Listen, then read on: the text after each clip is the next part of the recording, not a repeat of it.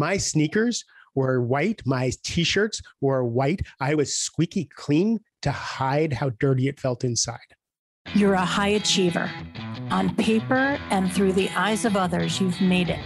Congratulations. But the truth is, you feel unwanted, unworthy, and unlovable. You always have, but you hide it well. Welcome to the Trauma Hiders Podcast. I'm Karen Goldfinger Baker, and this is a podcast where high achievers like you finally reveal what keeps them up at night that no amount of money or recognition will fix. I'm also making it my business to speak with people who get you. Hell, I get you. I am you.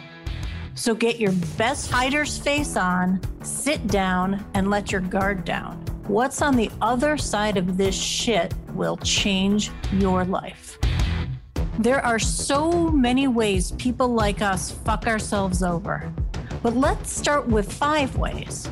When you know them, maybe you'll finally stop doing them. Over on my website, you'll find a free download listing the five ways your fuckery is getting in the way of the next level of your success.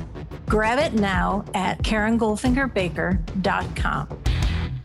My guest, Mark Silverman, is my friend, my occasional mirror, offering reflections of the me I see and sometimes am not willing to see, a father, an ex husband with a close relationship with his ex wife, and a husband to his husband. Mark is the best selling author of Only Tens, the creator and facilitator of the Only Tens online course, the Leadership Resiliency course, and the Mastering Midlife Master Circle. A powerful executive coach and speaker, Mark hosts a weekly podcast called Mastering Midlife. Today, he's here with us in the Trauma Hiders Club. For some, this conversation has the potential to be one of the most uncomfortable conversations they've ever had. I know you, Mark. I know that you are used to uncomfortable conversations. Where I'm curious is why did you say yes to Trauma Hiders Club and why now? I said yes to Trauma Hiders Club. One, because I know that this is something that lurks under the surface with almost everybody I talk to our childhood, good, bad, indifferent, runs our adulthood, whether we like to admit it or not. Trauma has influenced, you know, almost all of my 59 years on earth. You know, even though I've done tons of work, decades of work, and I've healed in so many ways, and I am full of joy and love and happiness and connection, the shadow of trauma never goes away and you know the last reason is because you're the right person to have this conversation with. We've had conversations with a microphone off and shared our traumas our triumphs our struggles you know our freedoms over the years. And i think you and i can have a really good conversation with perspective with reverence for the pain and the suffering and with the what's the word i'm looking for? Perspective of healing all at the same time yeah, I love that, Mark. Yeah, I'm so glad you're here. You are someone along the way who really woke me up to the okayness of who I am as a human. What I don't know if you know that, Mark.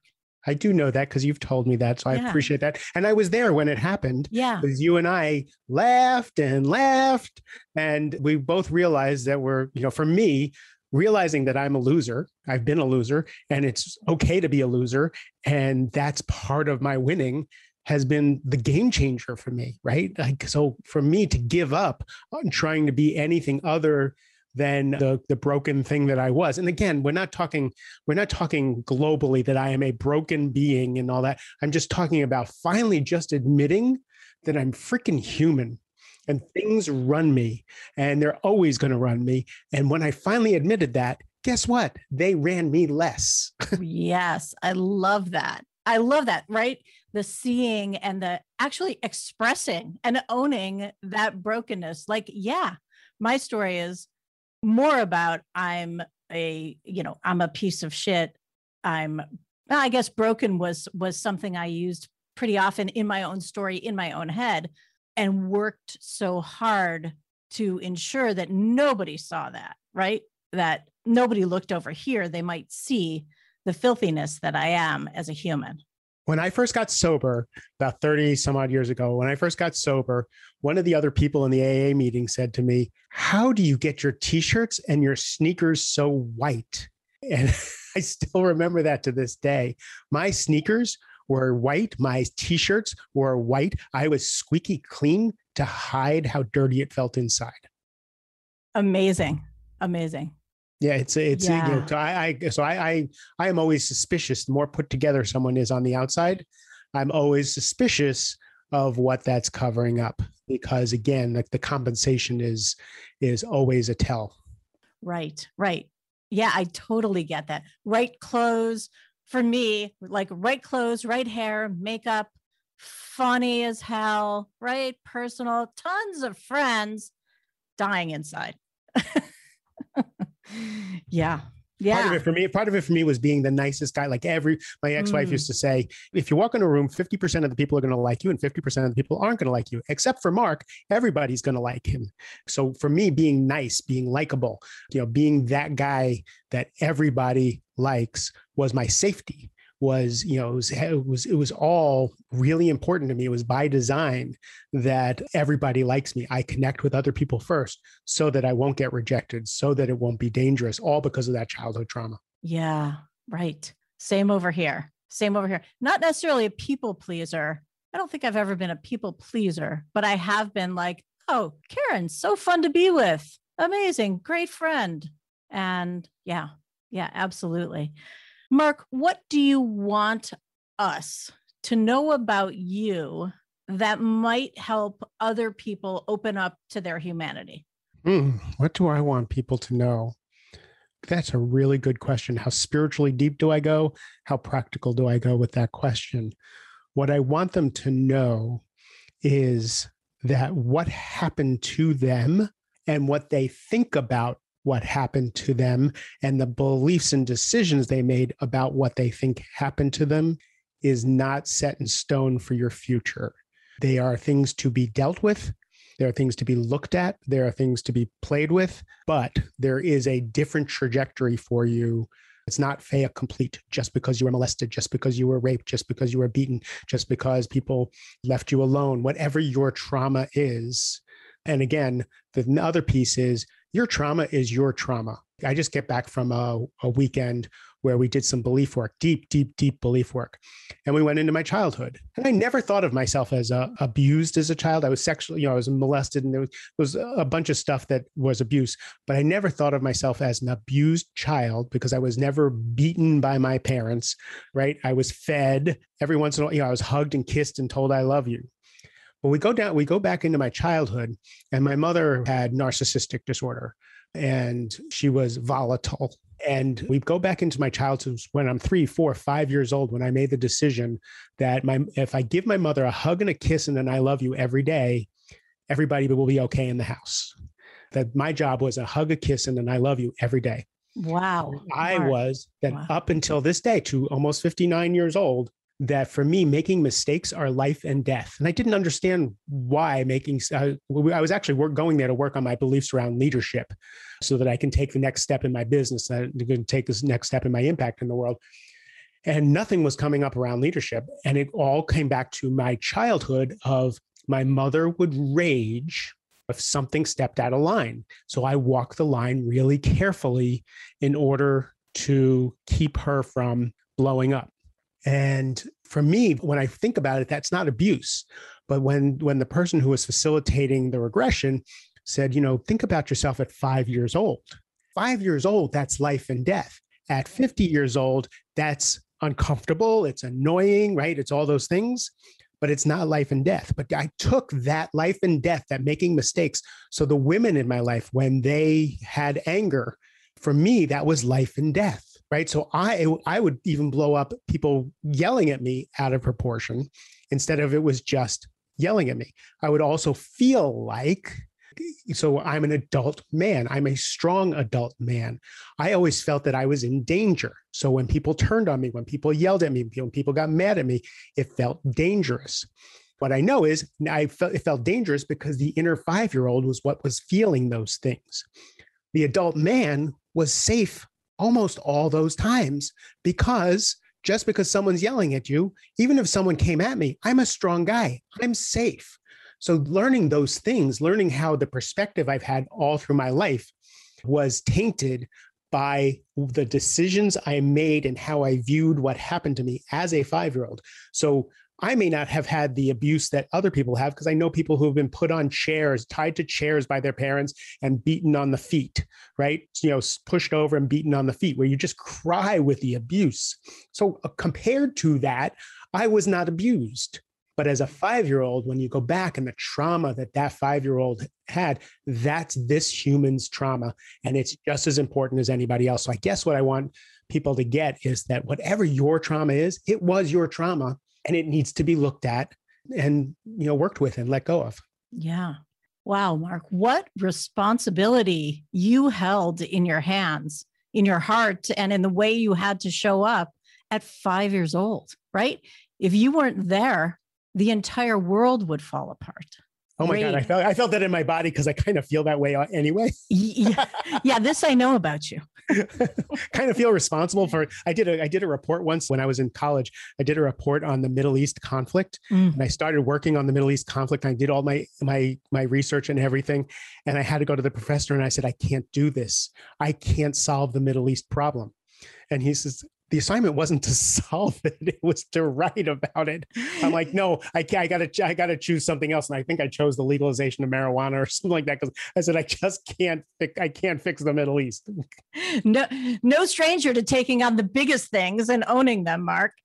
Uh, god if they would just give me a chance i could fix this. Right right. You really should be at that table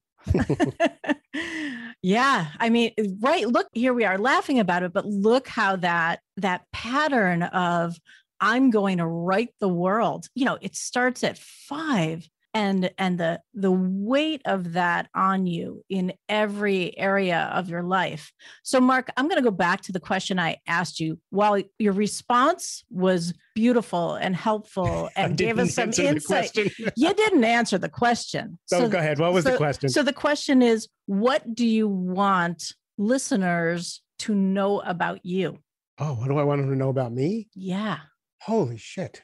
Yeah you told us what they should know about themselves. But what's important about you? Oh, I, I, will tell you, I know what I want them to know about me. I had a pretty rough childhood. I had a pretty, pretty rough 20s. I was a drunk, an alcoholic, homeless, sex addict, miserable excuse for a human. And I am uh, joyous, free, loving, competent, happy, connected, and just absolutely blown away by the way my life turned out. So just because I was homeless and miserable and you know I didn't have any life skills whatsoever, I made money, I had relationships, I had children, I make impact in the world and I feel joy more often than not. So that's what I want people to know about me. Dang. that's stunning. Really really beautiful. How did you get from this sex addict, homeless, not having direction, as you said, not having life skills? Who or what were your helpers. And by the way, I say that specifically to the what, because helpers can be anything from things that are not helpful to things that are truly helpful. Sure. So the first thing was when I was homeless, my brother got me into AA and NA. So I got sober. So that was the first thing. I had someone who cared enough to help me get those substances out of my life. Once those substances got out of my life, I was able to hold a job. I was able to start taking some classes in my 30s and I was able to start building a person.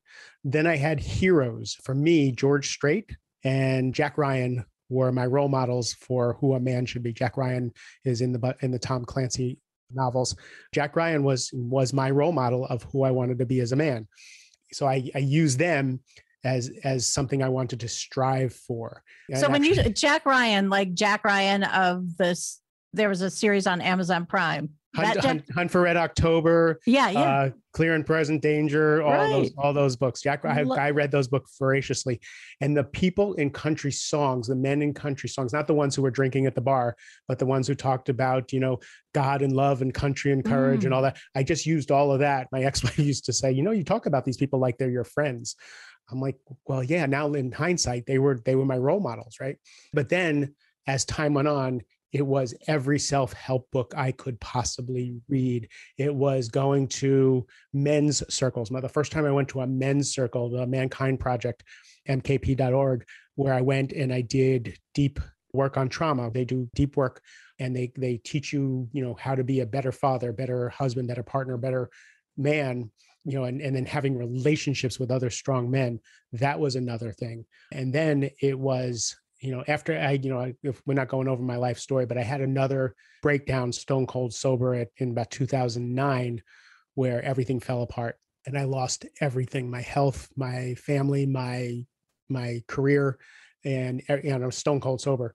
But losing everything was the biggest gift that ever happened to me because now I was able to build from scratch. Can we let's stay there for a minute? Sure. Did the breakdown happen from losing everything, or you had a breakdown and lost everything? both. It was it was it was it's it's indistinguishable. And i'm just working this now now while we're talking about this so i don't think i've ever actually explored it this way.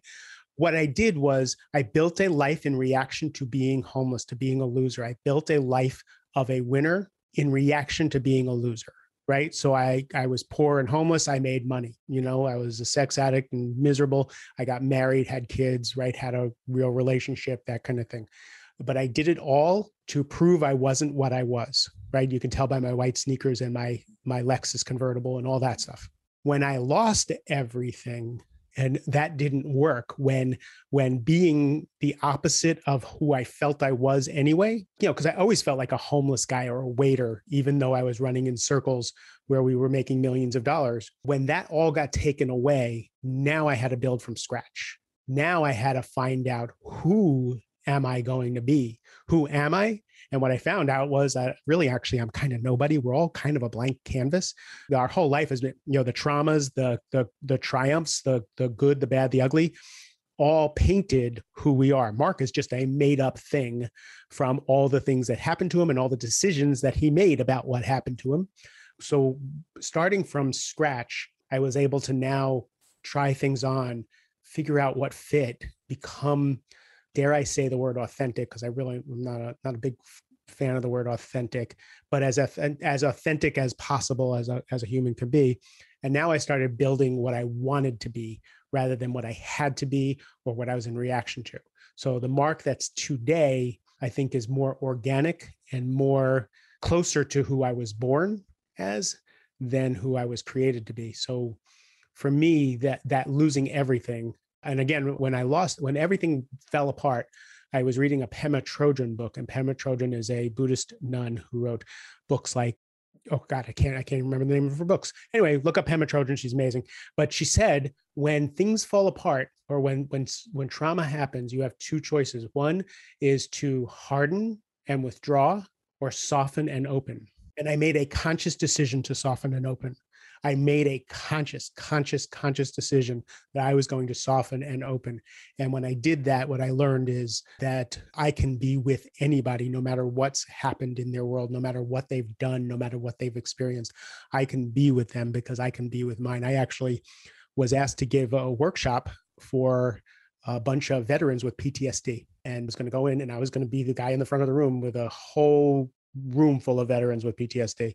I was terrified and I didn't know what I was going to do. Well, uh, so I talked to someone who who did work with them, and they said one thing is don't tell them you have PTSD because I had PTSD from my breakdown, Mhm. and I did EMDR and I did all the stuff to work through that trauma. But what I did was in the front of the room, I stood in front of the room and I talked to them about my experience, what happened in my body, how I felt, how I looked at the world, and I described my trauma. I described my PTSD without using the word. And what happened at the end was they all came up to me and asked me where I served. Hmm. And I've never served. Right. But you described their experience. But they they they were Yeah. sure that I was a veteran with PTSD. And that was so eye-opening to me. But that couldn't have happened had I not lost everything and decided that I am an open book and I will share anything and everything if it's going to help another human being. Hmm. That's really, really beautiful, Mark. Yeah. I'm curious about, I just want to go back to the PTSD thing. Is that a diagnosis that you have, or is it that you've taken a look at what PTSD is and you've decided this is my experience? My psychiatrist, who I went to for ADD, diagnosed me with PTSD. And I was like, You're kidding me. I don't have PTSD. Like, nothing happened so bad to me. He goes, Oh, no, you have PTSD. You are in trauma. And that was so healing because I minimize, you know, like I always minimize my my own experience. So that's when we were able to pull out the EMDR and the other things that you do with trauma that help free you from that. And I, I still credit EMDR. I can't remember what the acronym means, but it, you know, it's the it's eye movement desensitization response. Right. So, you know, the left, right, left, right, left, yeah. right. And so I did that for six months. And what a, you know, I credit that with saving my life. Absolutely. Absolutely. It, I, I asked about the PTSD because it wasn't until 2020 that I heard that diagnosis for me. Mm. Yeah. And I've known, I've known you for what, five years now. Right. Like that, that's a shocker to me. And it's not a shocker to me now mm. that, now that we yeah. Yeah. And, you know, on the one hand, I I was like, well, no, I don't want a diagnosis, right? I don't want you, I don't want, I don't want a diagnosis around trauma. That sounds like that's, you know, I'm so fucking tough. I've navigated my life. That sounds like something that's for someone else. Right.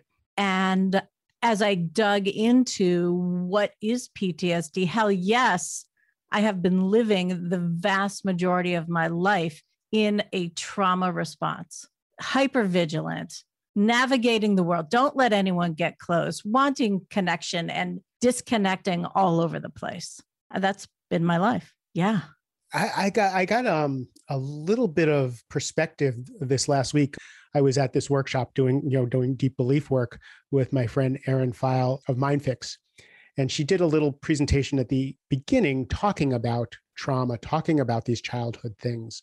And one of my problems with this work is I have transcended so much of my trauma. I have transcended so much of my humanity.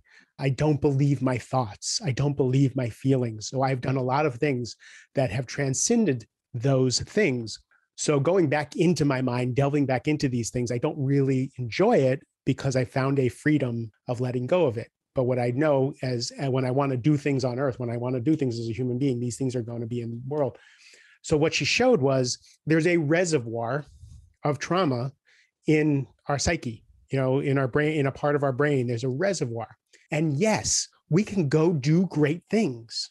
The problem is those traumas, those beliefs, those things that that happen to us and what we think about what happened to us are friction to our movement to our actions. Absolutely. So, so, I can go be a leader. I can go write books. I can go stand on stage and do all these things. But I'm a little extra drained. In fact, I'm a lot extra drained whenever I'm extroverted, whenever I'm out in the world, because I'm moving through the, I'm doing them in spite of these anchors, right? These boat, these, these boat anchors. So removing them, working with them, letting them go has given me a lightness to, you know, that that wasn't there before and really now i understand because i'm like i've done look look at the things i've done as a leader. I don't need to do this i'm, I'm good with this belief work. Oh but it's been so hard. What if i dropped a couple of these sandbags? Cool. Now it's easier. Yeah i love that. Yeah for me my reference is cement blocks. Yeah so as i've gone through healing work again emdr deep trauma informed therapy I feel a body that was made up of, I've used the number 12. I don't, I'm not sure why exactly. 12 cement blocks. Each experience has disintegrated those blocks. I'm probably now about one and a half cement blocks. so there's there's definitely work to do. But living a life, you know, having spent the vast majority of my life walking around this earth with 12 cement blocks attached to me, one yeah, and a half feels glorious. Yeah, absolutely. I wanted to dig into what did it take for you to open up to get the support? And I'm I'm asking that I'm doing that thing that I actually don't like when interviewers do, which is ask a question and then tell. But I'm going to do it anyway because um, it's my my show. So fuck the world. So the question is, what did it take from you to open up to get the support? And I'm going to detail that. That's for me and so many people around me, so many of my clients. That's the that's the like the scary moment right? Is when we start to step out into the world and learn with the fear, having had the fear that it will fucking burn down if we are ever to reveal the shit storm that's inside of us. Mm. You know why? Because the truth is, it will burn down. The truth is, it's the the ego has these stories in order to have a sense of self. Mm-hmm. So something does burn down the shocker is that it's searing pain, it burns down, and almost instantly it's freedom but that that instant we that instant is like childbirth. When you have the baby you forget the pain of childbirth. Right. I'm assuming i'm a man so you know tell me if i'm minimizing. I'm a i'm a mother of two c-section deliveries. There was pain afterward. But but but what i'm saying is they but there was baby, love. Right? So so but for for me whenever i confront my ego whenever i tell the truth yeah. about myself whenever i reveal something vulnerable it's a little death yes. of my ego but it's life for me. I'm not my ego, right? I forget that. So when my ego dies, I think I'm dying. The truth is, I'm setting myself a little more free. So the two times that I did get help were because I was in breakdown and there was no other choice. I was living in my truck. I was 135 pounds. I had no place to go. My brother had food, shelter, and he said, You're going to AA, right? Okay, right? You know, I surrender. But when I finally have shit together, when I'm driving a goddamn Lexus, when I only shop at Nordstrom's, to say I'm hurting, to say things are hard, that's harder. And let's fast forward to now. You know, my nickname is the friendly neighborhood guru, right? The friendly neighborhood Yoda. Like, I know all, I am all wise, I am spiritually amazing. And so for me to go, I can't figure this fucking out. Like, I can't lose these five pounds. I I'm a coach. I can't lose these goddamn five pounds. Or this hurts, right? When my when my husband says something to me and I hurt and I react. Shit, I'm supposed to be more emotionally intelligent than that. That's when it's really. That's when it you know it gets harder and harder the higher we think we're flying, and and revealing myself even in the small things. I'm leading a mastermind of really powerful CEOs tonight, and they're amazing guys and I want to be their leader and I want to be strong and I want to know it all and all this stuff. And I'm going to open up with, hey guys, this is what I'm present to about what I want for you guys. This is what I'm afraid of for the group. This is, you know, I'm going to lead with vulnerability. I'm not going to lead with with breakdown. Sure right? There's a difference between leading with, oh my God, I'm so scared that I can't lead you guys. And all that. Like there's a difference between that and going, what I'm present to is I really want to rush this. I really hmm. want you guys to have the gifts that I know is here for you in the mastermind, even though this is week two. Right. So what I'm gonna what I'm gonna do is I'm gonna let go of that, but I'm present to it. So I wanted to let it go. You know, there's a very different, there's a very different feel there. But right. those little vulnerabilities, I think for me are what keep me real and grounded. Love that. Yeah, really nice. Mark, what do you imagine would happen to you, to your world, if you had done nothing? If you had done nothing to heal? I'd be dead.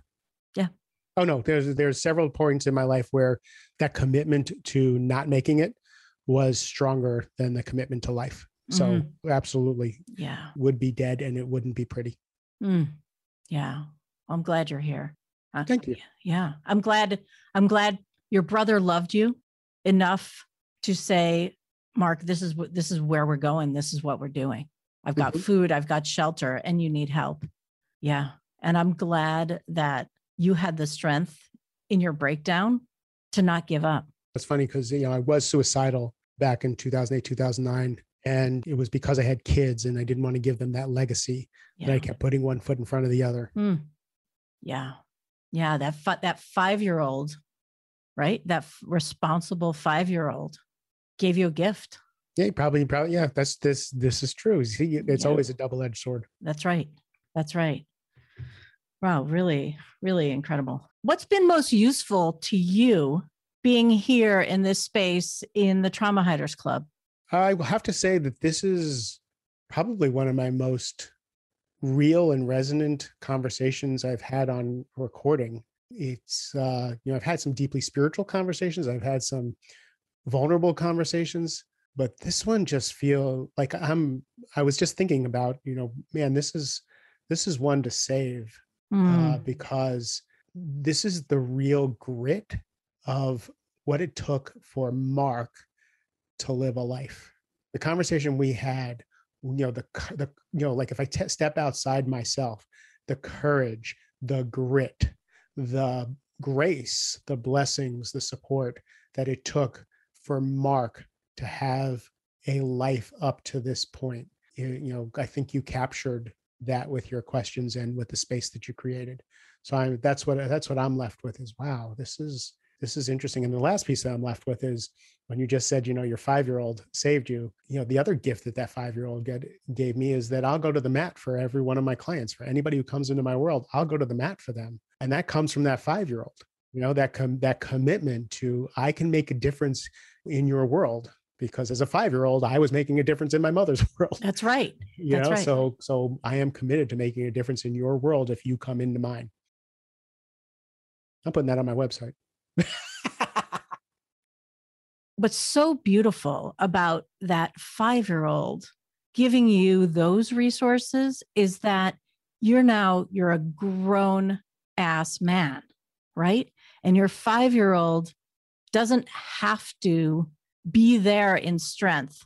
Your five year old doesn't have to hold your grown ass man's world together. Your five year old gets to go play now because you have the resources you have the resources to live your life that you didn't have at five. Absolutely. And Yeah. you know, I, I can love and care for my five year old. And you know, I gave him a saltwater fish tank. So, you know, I can take care I can care of that, take care of that little guy. Beautiful. That's really, yeah. I love, I, yeah. I'm hearing a part of you, Mark, that isn't a surprise to me, is so tender, but is so tender and luscious and abundant. And I'm really, I'm really honored that we're spending this time together. So tell me, Mark, what are you most excited about in your world? What do you want listeners to know? Oh, what I'm most excited about in my world is the fact that I am almost 59 years old and I'm just getting started. I love Uh, about 57, 56, 57, you know, into 58, I was getting tired. It was, it's been a long, it's been a life. and, you know, more is being, seems to be asked of me of the world. Like there seems to be more for me to do. And I'm like, I'm up for it, but I'm not, and I'm tired. And this past year, I've had the the pleasure of having people in my life who have helped me yet again level up, yet again drop some baggage, yet again find new sources of energy and inspiration. So that at 50, almost 59 years old, I'm just getting started with the way I'm going to impact people in the world. And I'm really excited by that. Love that. I what I really hear in that, and this is new for me to experience with you, Mark, is I hear more peace. Mm, thank you. People are saying that to me more and more these days. I've had freedom, I've had joy. I don't know that I've ever really had peace. And lately, people are just coming up to me and says, "You feel peaceful," which I'm like, "Wow, that's an interest. That's an interesting new thing for me." Yeah, yeah, I really I hear it in you. It's beautiful. So, what can listeners do to find you? Yeah, website, programs, books. Tell us, tell us. So uh, you Tell can find, stuff. You can find everything about Mark J. Silverman at www.markjsilverman.com. Mark with the letter J Silverman.com. I run the Mastering Midlife How to Thrive When the World Asks the Most of You podcast, which I love, writing the book of the same name. My other book, Only Tens, Confront Your To Do List, Transform Your Life, is also on there. So that's how you can find me. Lots of free stuff. All I want to do is if you come in my world, I want to I want to impact your world. So that's that's my goal in life. Love it. Mark, this has been for me a a joy. There were moments where I got choked up and felt myself well up. I'm glad that you are a soul brother in my world, and I'm honored that you are. And I'm forever grateful that we connected. And for you to be a guest on the Trauma Hiders Club, for me, is a beautiful gift. So thank you. Thank you. I, I can't wait to talk to you a year from now when you experience the library of valuable sharing and information and that you're building a year from now you're going to sit down and look at that and be so at peace with what you gave to the world and i can't wait to have that conversation ah i love that okay so part two maybe we'll come before a year from now maybe that'll be part three are you willing to come back for more i'll do this every week with you i'm good love that thank you mark thank you You've been listening to the Trauma Hiders Club podcast. For more episodes, head over to my website where you'll find links to resources mentioned and all the ways you can listen on your favorite podcast platform. And if you're ready to fight, discover the rules of Trauma Club. Head over to KarenGoldfingerBaker.com.